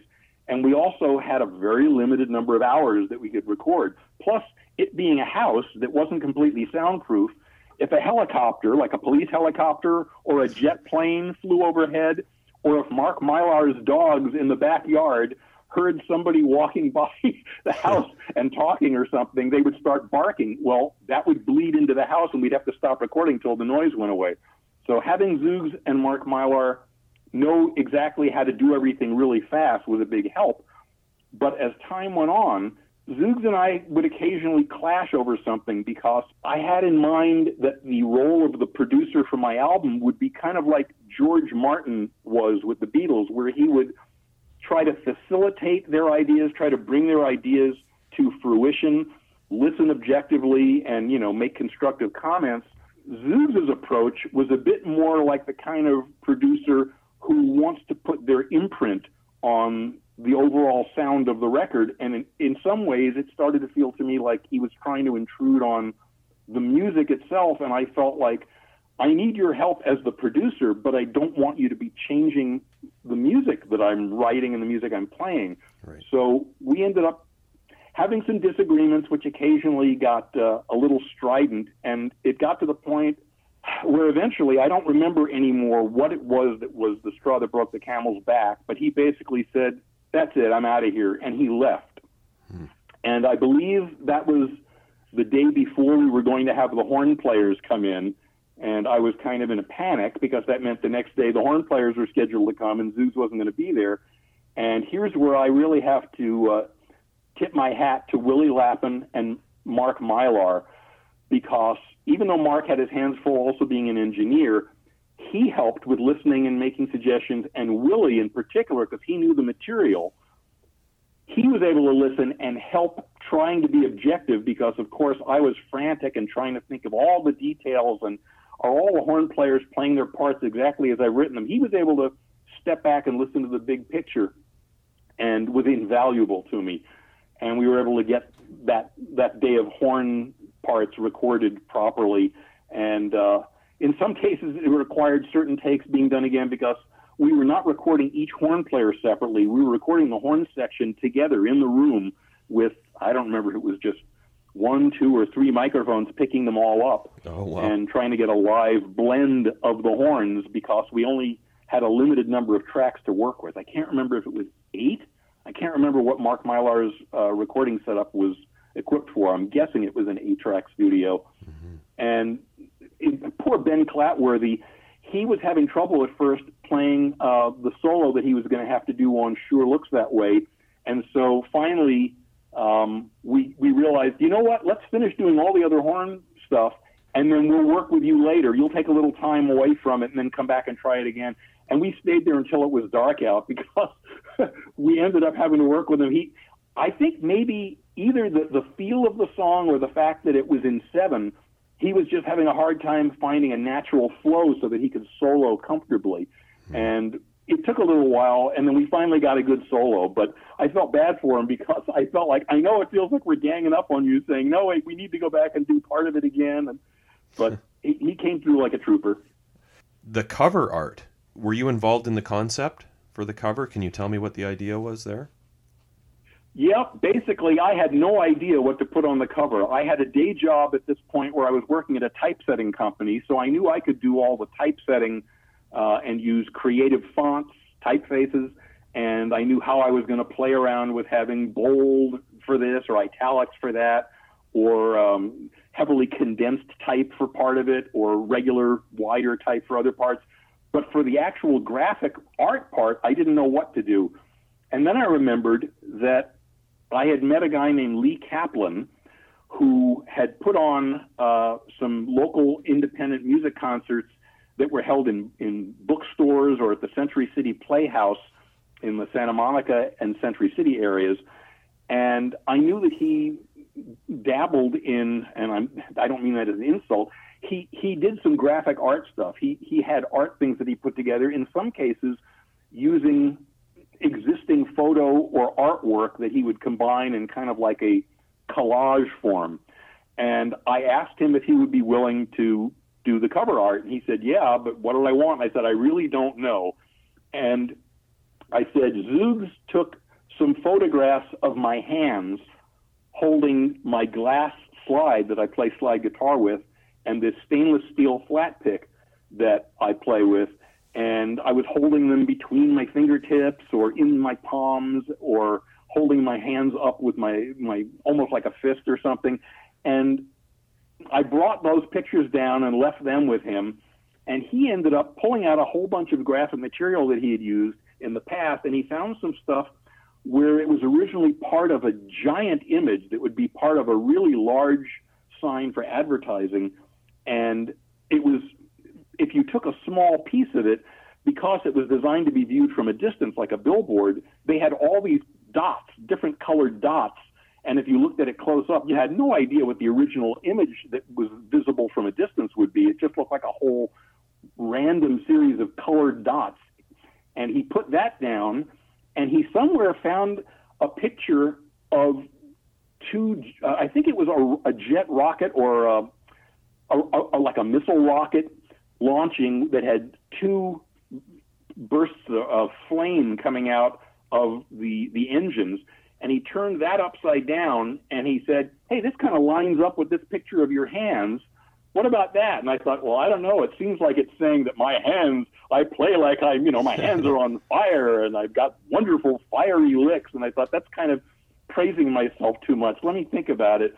And then I didn't want to push him and say, nah, can you come up with something else? Because the more he thought about it, the more he thought that was what we should use. And I thought, you know what? I'm paying him to do the art, and he's doing it for me for very little money and it mostly as a favor. I shouldn't be giving him a hard time. I should go with it. And basically, after I decided it was okay, I no longer had any doubts about it. I thought it was fine. For the back cover, I think it was SST Records who arranged to have a really terrific professional photographer named Dennis Keeley do a, a, photo shoot with me at a little studio of his, and he had this sheet of some sort of plastic material that was like multifaceted. I have no idea what it was originally used for If you were just looking at it from across the room, it just looked like a kind of a milky white plastic sheet, but it had little facets to it. But for some reason, when you focused strong white light, like the kind of lights that a photographer uses to light his subjects, and then set the uh, whatever it is, the aperture and uh, and everything on the camera a certain way, you got this amazing kind of psychedelic rainbow of colors behind you if you were standing in front of it. And I had brought along as a little prop. Somebody gave me some little, like uh, little kids magic tricks because I had decided I was going to call the album "Slide of Hand" as a play of words on sleight of hand, which is what a lot of magic is. So I had brought along these little kids' magic tricks that somebody gave me. I don't remember who it was. And one of them is a little trick where you put a little black ball inside of a red plastic cup. You put a plastic cap over it and say abracadabra, and then you lift that red plastic cap off, and the black ball is gone. And it seems like magic. I just, because they're so small, I balanced the little red plastic cap with the ball in it on one finger and held the red plastic cap in my other hand. I have no idea if anybody looking at it would know what it was. It wouldn't be really, you know, conspicuous or glaringly obvious that it was part of a magic trick. But that was why that prop was in my hand, and that was how that colorful background got behind me. Dennis Keeley had shot a bunch of album covers for a lot of really big people. Bruce Hornsby in the Range. I can't even remember all the other people and um, he was a really terrific guy. He's also a percussionist, and um, he was involved in the uh, the album "My Life in the Bush of Ghosts" oh, that wow. uh, Brian Eno and David Byrne of Talking Heads had recorded as a, a side project, which is really terrific and came out back then. Cool. That's how the artwork came about. I did the typesetting, and uh, Zoogz had asked that he be credited as the Liquid Moamo because that was a title that he had dreamt up for himself. I don't even know if he ever officially defined what a Moamo is or isn't, but that was his wish, that was his request, and we did manage to reconcile and get over our past disagreements by the time the album was going to come out. And I was lucky enough to have it mastered at K-Disc by John Golden, who was highly respected for his mastering abilities. And it turned out we ended up needing his expertise. There was a technical problem with the recording uh, because of a wiring issue that Mark Mylar was probably not even aware of in his home studio, and John Golden was able to figure out a way that he could get around that. Oh. Now, what about touring the record? Did you tour at all or uh, play any shows locally to support the album? I wish I could say that I had played at least one, but the truth is, because I had never really made serious plans for a solo career, this was always something that I just viewed as the recording, you know, rehearsals for a recording pro- project. Then we would record the album and put it out and see what happens, which of course is not a good way to promote a record. you need to be able to go out and play live to have people become aware of you and get word of mouth. And of course, nowadays you would also sell merchandise like the actual recording. Right. But at the time, Mark Crawford uh, did not live close to here, and he actually then later got married and moved much farther away, I believe in the Santa Barbara area. Willie Lappin still lived nearby, but we would have had to try to find a new drummer. And I also kept thinking, well, on most of this stuff, I'm playing rhythm and lead or melody parts on top. So there would have to be another guitar player. And geez, would I be able to find a keyboard player who could fake the, the, the horn parts or something? And I just did not pursue it, which is definitely a failing on my part. It would have been great to have staged two or three concerts at least, just some local gigs to be able to have people hear the material, hear what it sounded like live, maybe get a live reaction to it. But no, we never did. The only times that any of this material has been played live, sometime back, well, I guess it was 1992 or 93 Henry Kaiser got the opportunity to curate an evening that was going to feature slide guitar at the Frankfurt Jazz Festival in Germany. And he invited me to be one of the slide guitar players that was going to be part of this. And for, it was several different artists. And for the part that I was in, Henry and I were both going to play guitar with a bass player, a drummer, and a keyboard player. And he said, Well, we ought to rehearse a couple of your songs. So we worked up Slide of Hand and Let's Go Places and Eat Things. And so that was one time that we got to uh, to play them live, and that was very rewarding to hear it done live. And then we also at a gig, I'm trying to remember if it was maybe around the year 2000. I'm not positive. Henry had a gig that he had arranged up in the Bay Area, and he said, "Why don't you come up and, and be part of this gig? It's going to be me and a bass player and a keyboard player and, and a drummer." And so I went up and we did it, and it was a bunch of uh, some of it was cover material, some were with some instrumentals that Henry had been playing with different people, and he would, you know, like whichever ensemble he was playing with, he would say, "Let's do, you know, these couple of songs." And again, we managed to play. I think we played obligatory blues and slide of hand at that gig. And as far as I know, other than those few occasions, I don't think any of my solo material has ever been played live anywhere. Now, you were recently on Henry Kaiser's weekly uh, solo show on his YouTube channel or on the uh, Cuneiform uh, YouTube channel. And he mentions yeah. on there that you haven't been playing for a while, that you've kind of put the guitar down for a while, but that you're working on new music. Can you bring us up to speed on, you know, maybe what you did after this record musically and what you're doing now? After the, doing this record, um, I occasionally would be uh, playing on sessions, uh, recording projects of either Henry Kaiser or, for a little while, for Zoogz Rift, and never really was pursuing enough stuff. I didn't have a big enough musical and social network of people to play music with, and I guess now it might be easier with the internet to be able to find like-minded people to play music with. But at the time, I just didn't have a lot of options. Uh, it did happen that there was a singer songwriter named Andy Robinson who had been part of a band called Different World that I had gone to see that I had enjoyed. And I had found out about them because they had a guy in the band that played bass and Chapman stick, which is a touch, um, I guess it's called a touch string instrument where you put both hands on the instrument and you tap the strings more like you're playing a keyboard uh, than playing uh, bass or guitar. And that guy had joined after being in this other band. He joined Andy Robinson's band, Different World, and I had gone to see them and gotten to be friends with Andy Robinson. And Andy Robinson said that another thing after that band fell apart, he had put together something that was kind of a little uh, trio thing uh, with a, a woman singer and a multi instrumentalist. And the multi instrumentalist was no longer going to be available, but he thought that it would still be fun to play music with this same woman vocalist who was quite good. Her name was Babs Parent, and he was wondering if I'd like to to join in. So I did, and uh, I brought along a bass playing acquaintance from where I was working at the time, a guy named Tom Britt.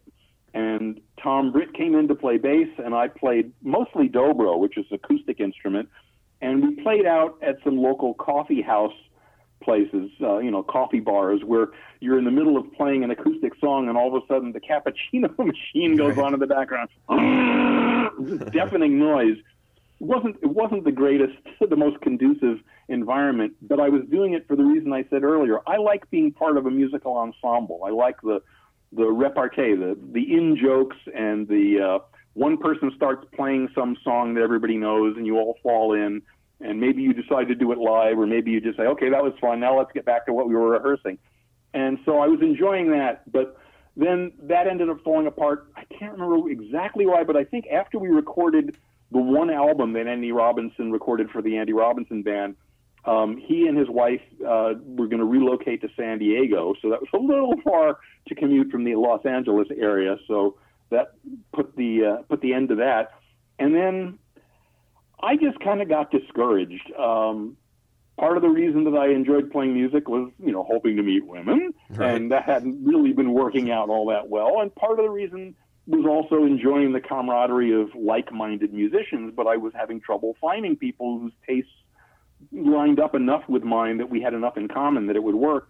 And I just kind of got discouraged, and I stopped playing for a while, and then I decided – I'm just not that interested in picking up the guitar and playing by myself, and I didn't have a big social network of other musicians. So roughly 10 years went by, during which the only time I played was at uh, the funeral for uh, a friend of mine's mom had passed away, and uh, she wanted her mom had wanted to have the old song made famous by Roy Rogers and Dale Evans, "Happy Trails to You." Mm-hmm. She she wanted people to not be sad at uh, the memorial service for her. She wanted people to sing that. So um, Willie Lappin and I and uh, one other guitar player, we quickly worked up the chords and went and played that. And that was, other than that, I hadn't played guitar in 10 years. But the the upshot of all this is there's a Swedish guitar player who's uh, rock and blues influenced. His name is Jimmy Ogden, and Henry Kaiser and I are big fans of his, and we had gotten in touch with him, and we had been corresponding with him for probably a good 10 years or so. Henry found out that Jimmy Ogden's son was going to college in California, and Jimmy Ogden was going to come and visit his son. And Henry and Jimmy hatched the idea well, why don't you come up and stay here with me, Henry, and I'll arrange a gig for us locally. I'll find us a, a bass player and a drummer. And then one of them said, hey, we should invite Scott. And they invited me, but they said, but there's a catch. You can't just come up to, to meet Jimmy and hang out and see the show. You, you can only come up if you're going to sit in with us on a couple of songs. And I said, but I haven't played guitar in nearly 10 years. And they said, well, you got about a month yeah. until Jimmy's going to be here. So I said, all right, I will. And so I sat down and quickly developed a set of very painful blisters on my yeah. soft fingers because they had no calluses at all, trying frantically to uh, get into playing shape. And then I went up, and uh, Jimmy Ogden and I both stayed over with Henry Kaiser and his wife, and we played this local show. And there were some issues with sound and with uh, the, the the band not being as well rehearsed as we could have been. But overall, we just had such a great time that it re-energized me in thinking, you know, I really want to do this again. Mm-hmm. So I bought some new equipment. I've got some new effect pedals. I bought a brand new amplifier. And I just recently bought a bass guitar and a second electric guitar so that I'll finally have a second. Jimmy Ogden was kind of astonished to find out that I only had one electric guitar because he said, "How can you only have one guitar if you go to play a gig and you know and break a string or something? You you, you can't just switch guitars. You have you have to go change the string." And I should have gotten a second guitar a long time ago, but now I decided, what the heck? So, yep, I'm I'm back to trying to make music again. And in fact, in that YouTube um, installment, that episode, which was uh, I'm trying to remember what what the the date of it was. It was in late August, I think. Mm-hmm. Um, the, the Henry put that one up. Uh, it was all things featuring he and I playing together. It has some of the uh, material from when we played at the Frankfurt Jazz Festival, uh, including Slide of Hand and Let's Go Places and Eat Things from my solo album. And um, it also has a new thing that I had just recently worked up at home. It was a, a piece that started because I had gotten this bass guitar and was trying to teach myself to play bass again. And I de- decided this time I don't want to be just a mediocre and you know to poor bass player. I want to learn to play you know decent bass. I'm still mostly a slide guitar player, but I, I want to have some fun playing bass and not be ashamed of it. So I came up with a bass line and wrote a song, which is really just an excuse for me to enjoy playing that bass line, and that became a new instrumental called "Walk It Off," which is in that installment of Henry Kaiser's weekly YouTube series. Glad to hear you got bit by the bug again. Hopefully, you'll keep playing and maybe write some new songs as well. Maybe even another solo record. It's possible. I definitely have some ideas. I've already laid down a couple of rough demos, and I'm toying with some ideas for other things.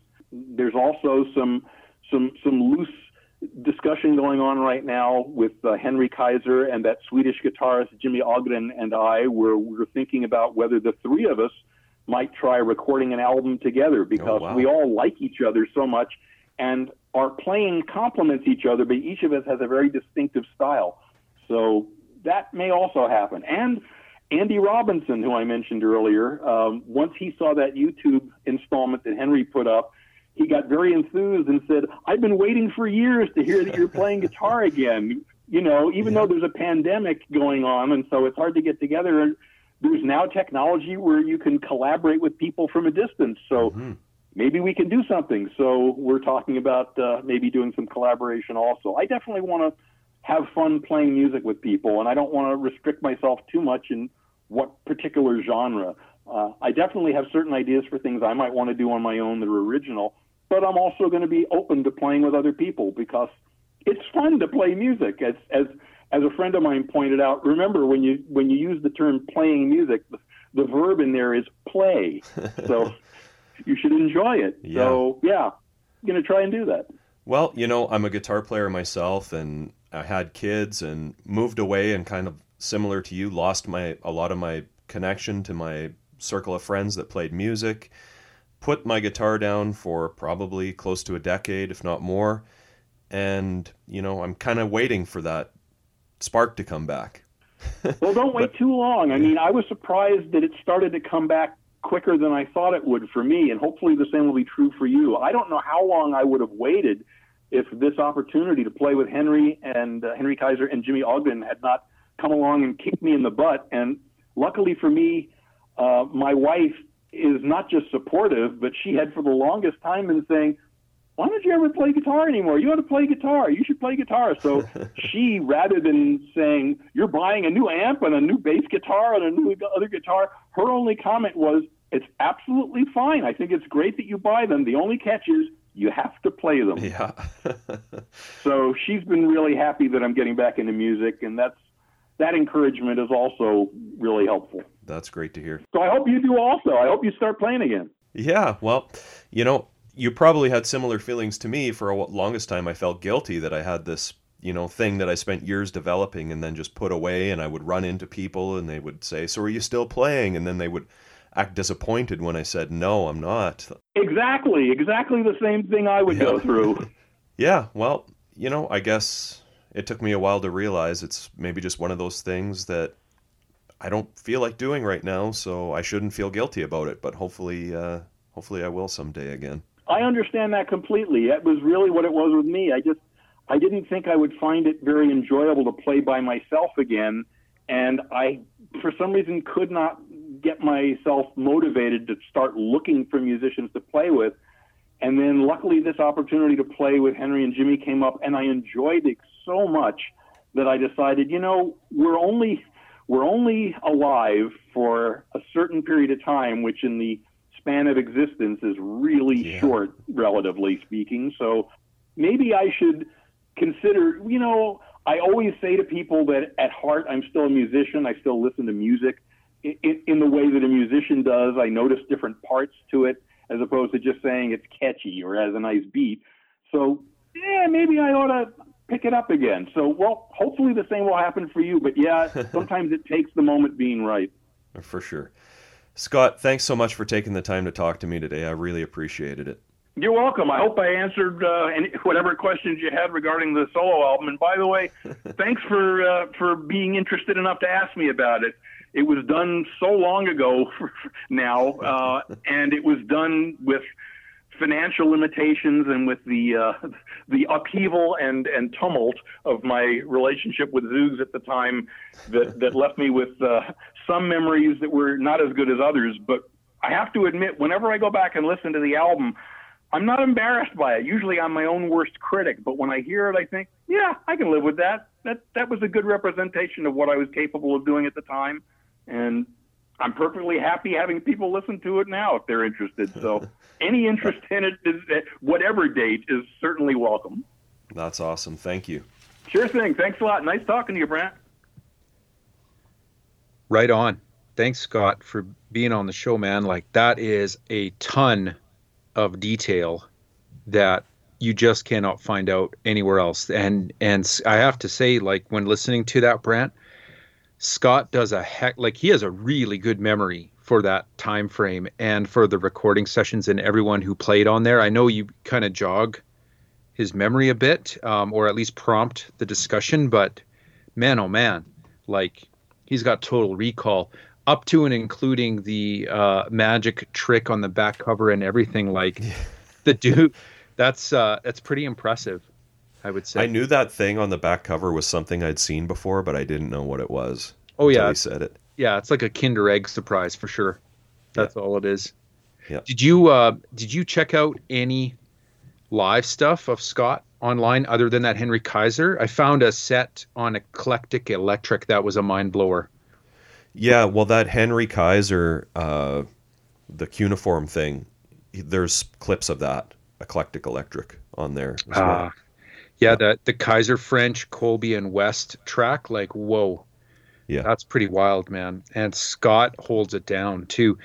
I mean, it's fun to watch Scott play live, like on YouTube or whatever, to see what his fingers are doing and kind of get a get a handle on how unique his style is. I mean, I don't know enough about slide to really comment on uh, how unique that style is, but I mean, when you watch him play, you can kind of see what he's doing.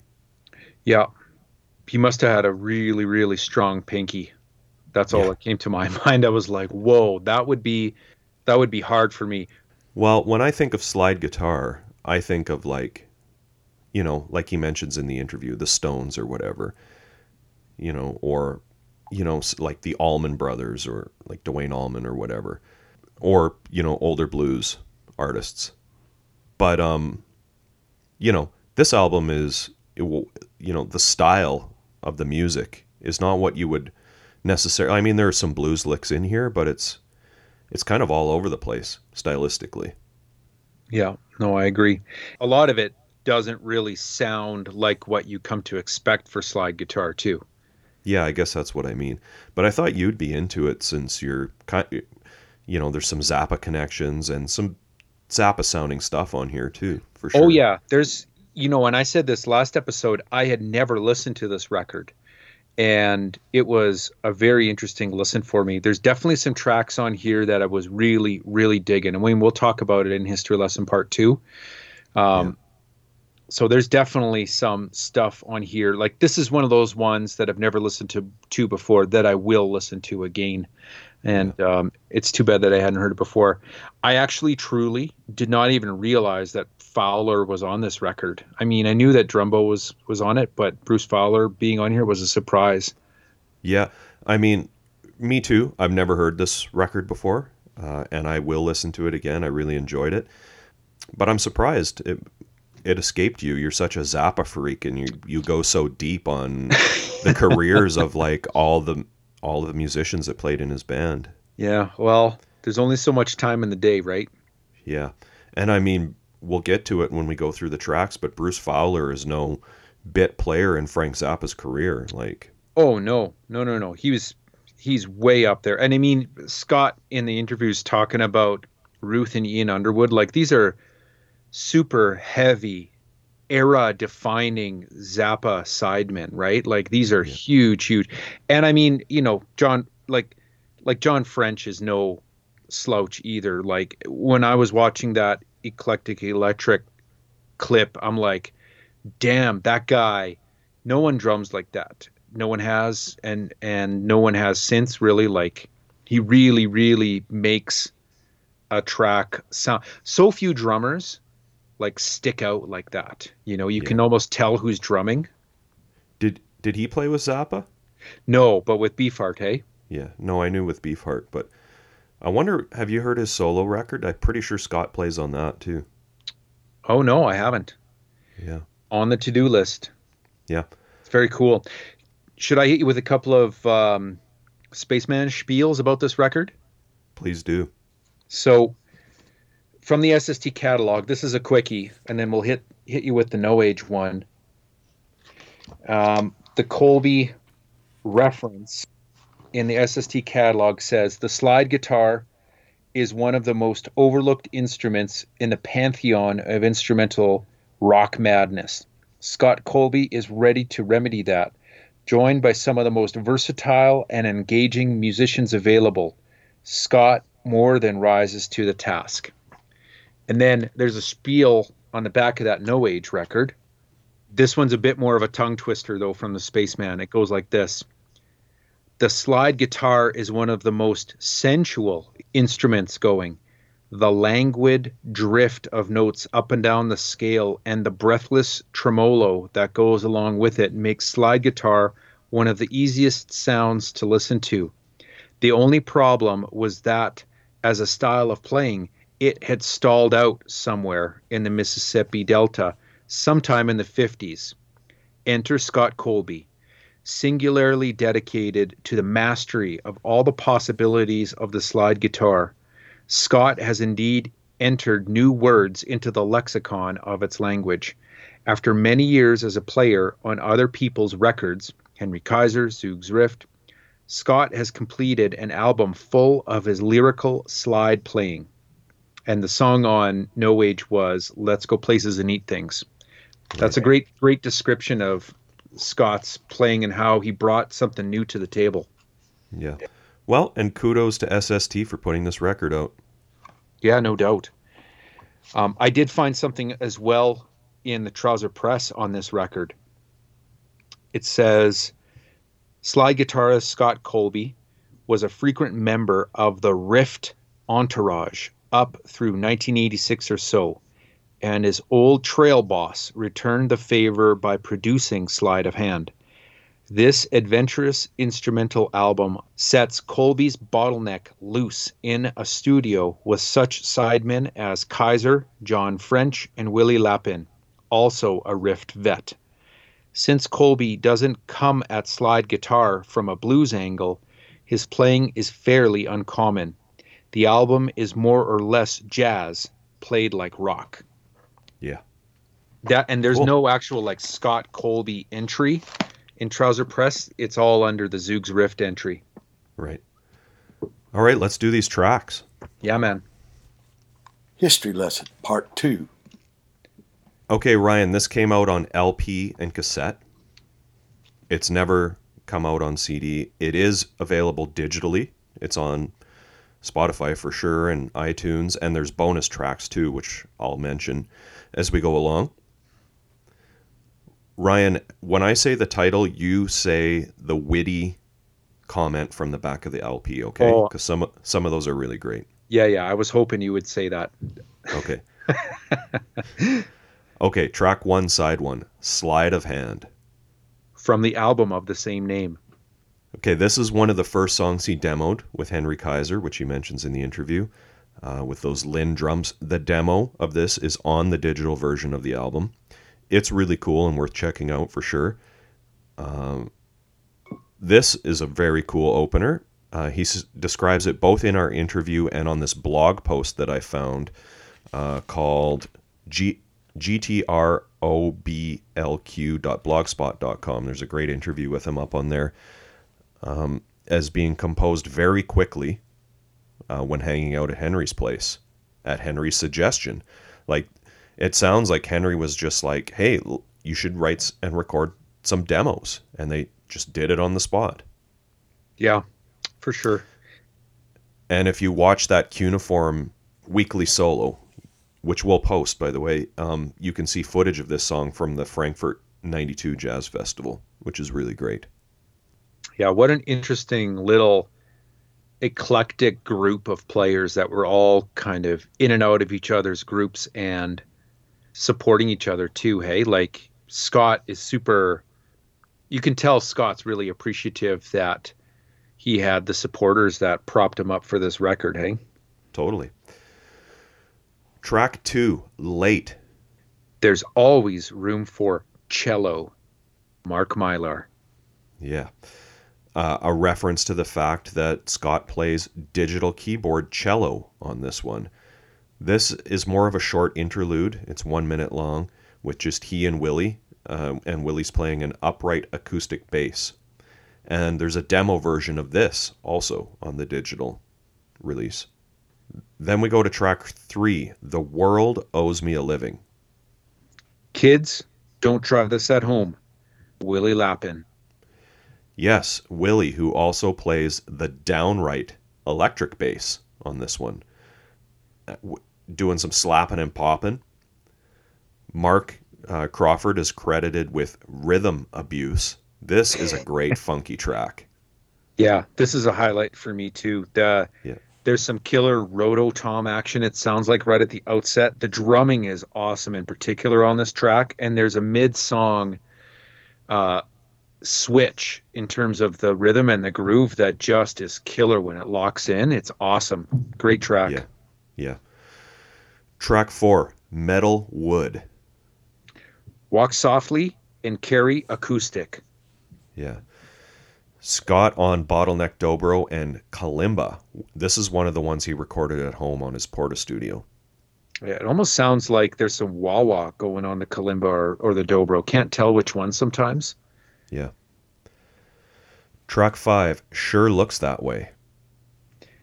Odd times fly when you're having funk, and halving is spelt halving, as in in half. Okay. I missed that. This is a reference, obviously, to the time signature and that it's a bit funky. We've got our first couple of guests Jim German on tenor sax and Ben Clatworthy on alto sax. The so- horns sound great and fit the song perfectly. Love the stops and starts on this one. Scott's solo toward the end sounds like he's all the way up, like almost to the top of the neck, right at the pickup. Sounds really cool. This is also demoed on the digital version. Track six, Weight of the World, the last track on side one. I'd rather not talk about it. Yeah, so I think he says in the interview that he was having a romantic, some romantic troubles when he wrote this one. It's a really nice ballad. Scott's playing on this is outstanding. He said in an interview in Guitar Player magazine, I try to sing through my instrument. I try to get a very emotive vocal quality from whatever I'm playing. And I think he achieves that with this song. This is a highlight for me.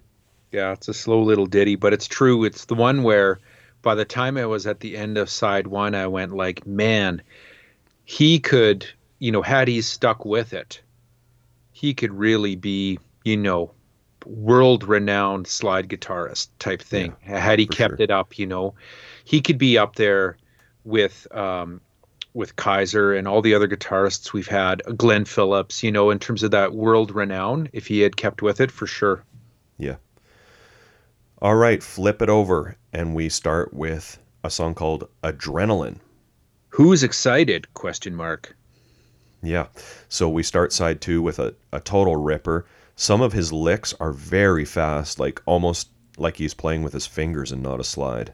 Yeah, there's some weird sounds on this song, and it almost reminded me of like like maybe there's field recordings or something. It sounds like a goat at some point, and there's all it almost sounds like nature sounds, but I can't tell if it's like people's voices because it's obscured by the actual instruments. It almost reminded me of when I saw Airto Moreira and a lot of his um, bird sounding uh, acoustic percussion instruments like just way in the background there. I don't know if you like were you able to pick up what that was? No. I don't know. I thought I heard a goat. Maybe I'm wrong. okay. Uh, track 2 is obligatory blues. The law requires all slide players to turn one in. Right. As in they are obliged to play the blues. Uh, this is the all-star blues track on the album, and it's kind of the centerpiece of the album, really. Uh, on the Henry Kaiser Weekly solo uh, that I keep mentioning, he and Henry mime this song, and Henry calls this one of his favorite solos he's ever played. And it's a total ripper, his solo. Bruce Fowler takes a solo here also on trombone. As mentioned, he played with Frank Zappa for many years, starting with 1973's Over-Nite Sensation and on some of his biggest albums of the 70s, including Apostrophe, Roxy and Elsewhere, Zoot Allures. He played on the Bongo Fury record with Captain Beefheart. He's played on Shiny Beast, Bat Chain Puller, and Doc at the Radar Station, the Beefheart records. Quite the coup to get him on on the record for sure. Oh yeah, to have Fowler and French on is huge in in yeah. this space. Uh, also, Toby Holmes plays on this, who we'll be seeing on some future Zoogz Rift records. And we see Glenn Clatworthy and Jim German again. And Drumbo, John French, uh, from Crazy Backwards Alphabet, Alphabet and Captain Beefheart. Plays drums on this one. Track three, Staring Out the Window. Four dobros in harmonic convergence. Yeah, so he tells a cool story about what that's referencing in the interview. Uh, We've got solo bottleneck dobro. This one was also recorded on his Portastudio, and it's also just over a minute long. Track four, A Good Talking To. Speaks for itself. Yeah, that's a pun referring to the use of the guitar pedal Henry recommended when they were recording the demo, which, you know, they say makes your guitar sound like a voice. The pedal's called an envelope follower. Mhm. You can hear it way more on the demo, uh, also included on the digital version. This one has kind of a cool reggae vibe. Yeah. Also used to good effect by Flea on the Uplift Mofo record. The envelope follower is. Yeah, man. Okay. Track five, Let's Go Places and Eat Things. Walk softly and carry a breadstick. The second walk softly pun. Yeah. yes. Uh, Toby and Jim are back on horns on this one. This is a great jazzy song. I love the little licks Scott throws in. Uh, sounds like Willie's playing like a fretless bass, possibly on this. Yeah.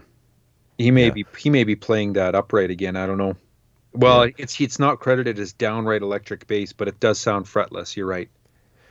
Again, there's great footage of them at the 92 Frankfurt Jazz Festival playing this one, and you can really see that unique Scott style that Scott has when you watch that video. And then uh, we end the track with, or end the album with the track At Last. Literally. Yeah, this is the one that features Jesse Ed Davis on guitar. Another coup for sure, getting him on the record. He played with Taj Mahal. Uh, he's got some great solo records. He played at the concert for Bangladesh, organized by John Harrison, or George Harrison, sorry. Uh, he's played on albums by John Lennon, Clapton, Leonard Cohen, Rod Stewart, Neil Diamond, and many, many more famous artists. He unfortunately died of a drug overdose shortly after this came out on June 22nd, 1988, at the age of 43. In fact, I was thinking, Ryan, this may be one of the last recordings he played on. Yeah, possibly. It really coincides with that time frame for sure. Yeah.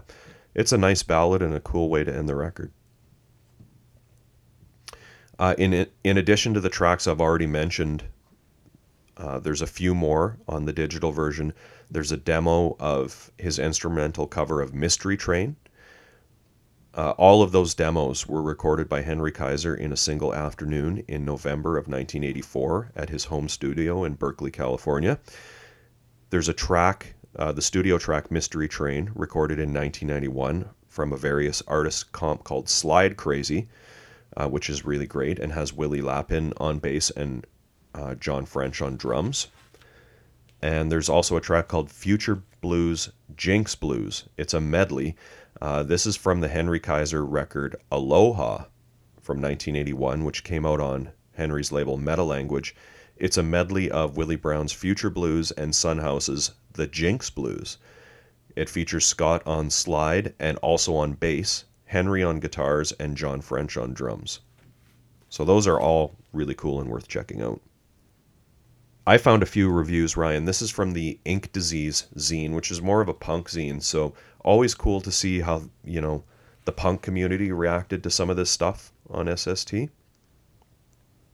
Here's what they said Scott Colby is obviously a competent and creative musician who is capable of combining many genres of music, mainly country, Delta blues, and Ry Cooder style jazz. There is a scary mainstream element to his sound. While I can envision playing this to my lefty deadhead friends at a Sunday barbecue, I can't help but feel that this is about as far from Black Flag as a nut burger is from a Big Mac.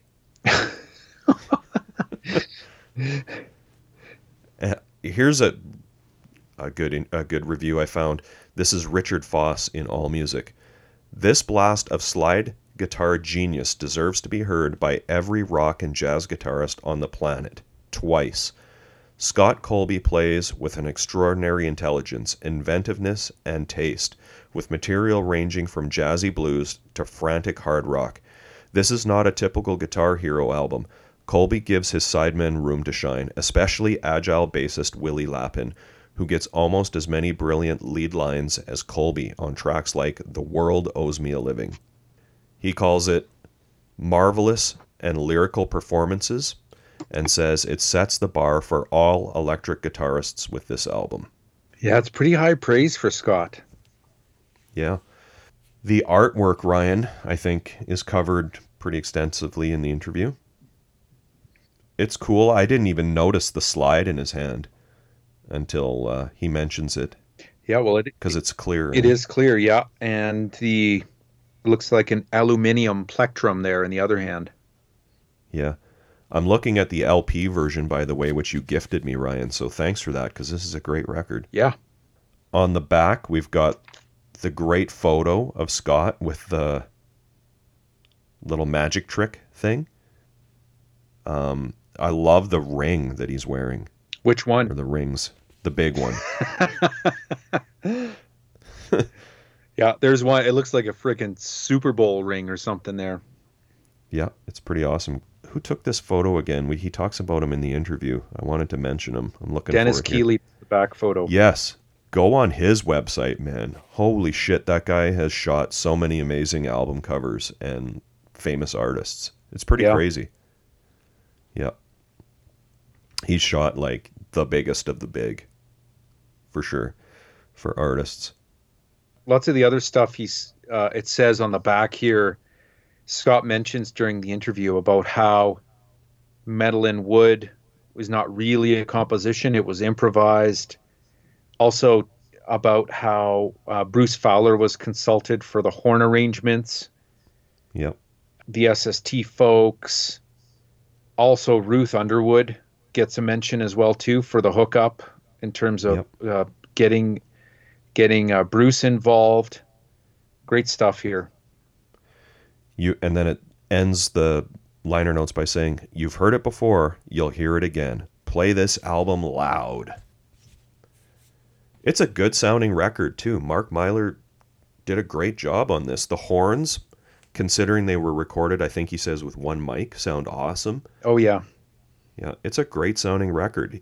Scott kind of talks about the budget limitations or whatever, but if this was recorded for, I think he says fifteen hundred bucks from SST plus seven hundred of his own, like it sounds amazing. yeah and it doesn't sound dated like a lot of records from this time frame would with things like Linn drums or gated reverb which definitely could find their way onto a record like this this Yeah. one still it, it does not sound dated due to its production it sounds you know pretty current and sonically very good Yeah, yeah, it's a great record. Uh, there's no dead wax, Ryan. I already checked. dang it Yeah, I bet you it would have been another um, walk softly and carry a blank dead wax. That would have been good. yeah, yeah, yeah. It's too bad there's no dead wax. It's, you know, the best ones are puns. So, and this record's full of them. So, Yeah, used it up on all. Well, there's like a dead wax for each of the tracks though on the back. it's true. Ballot result. Yeah, man. Ballot result. What were your picks? I I would actually go either with slide of hand or the world owes me a living, but probably the world owes me a living because I think that that's like a pretty like a really a really good track. Like it's my favorite track, and it's it doesn't have John French or Bruce Fowler on it. Like I like obligatory blues, don't get me wrong, but my favorite track is probably the world owes me a living. Yeah, my faves were The World Owes Me a Living, Weight of the World, and Let's Go Places and Eat Things. But the whole record is, is great. Let's do The World Owes Me a Living. Right on. Yeah. Hey, thanks to Scott for being on the show. Thanks to Henry Kaiser for connecting us. Uh, go check out Scott's new material on the Henry Kaiser weekly solo episode. They, he has a new song called Walk It Off, and there's a solo by Henry on it, and it's really great. Ryan, what's next week? Next week, Brent, we're going back to Dinosaur Junior Land with the, well, I guess it's the self-titled Dinosaur Junior EP SST 152. The and I guess it's otherwise known as the Little Furry Things EP. And we've got a special guest. Yeah, we've got Maura Jasper on the show. Hey everyone, thanks for listening. You can find us on Facebook, Instagram, Twitter, Tumblr, all at Mojack Pod. We post all kinds of info and tons of pictures of the bands and albums we discuss on the show. Our blog is mojackpod.com. Please check it out for some exclusive content. If you like what we do and want to support the podcast, the best way to do that is to tell your friends about the show. Subscribing, rating, and reviewing on iTunes is also appreciated. We love hearing your opinions, corrections, and feedback, so feel free to post on our social media sites and send us an email to mojackpod at gmail.com. Thanks again for all the support, and we hope to see you next week.